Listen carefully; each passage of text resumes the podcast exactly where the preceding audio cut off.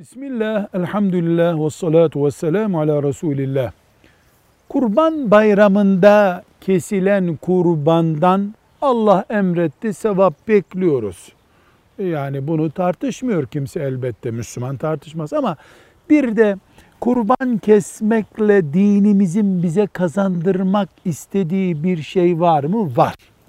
Birincisi can çıkan bir pozisyonla karşılaşıyoruz. Hayvanın canı çıkıyor, kanı akıyor. Bunun insana bir psikolojisi var. O da can taşıyordu ve o canı şimdi Allah'ın adıyla gidiyor diye başlayan bir psikoloji var.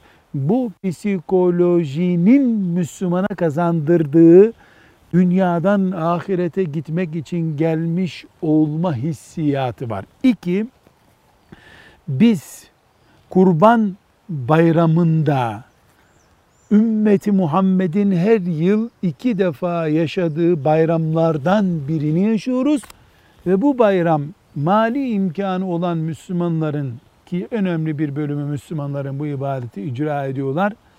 Bayramı bir hayvanı keserek, kanını akıtarak başlatıyorlar. Bunun oluşturduğu bir hissiyat var. Üçüncüsü ve çok önemli, kurban ibadetinin ucu Resulullah sallallahu aleyhi ve sellem Efendimizin dedesi İbrahim aleyhisselama dayanıyor.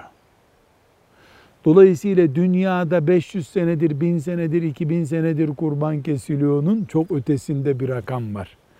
Ümmeti Muhammed her sene binlerce yıl önce peygamberlerinin dedesi İbrahim Aleyhisselam'ın başlattığı bir şeyi devam ettiriyorlar. Bu bir ahenktir. Bu bir lezzettir. Bu bir mutluluktur Müslüman için. Bu yaşanıyor.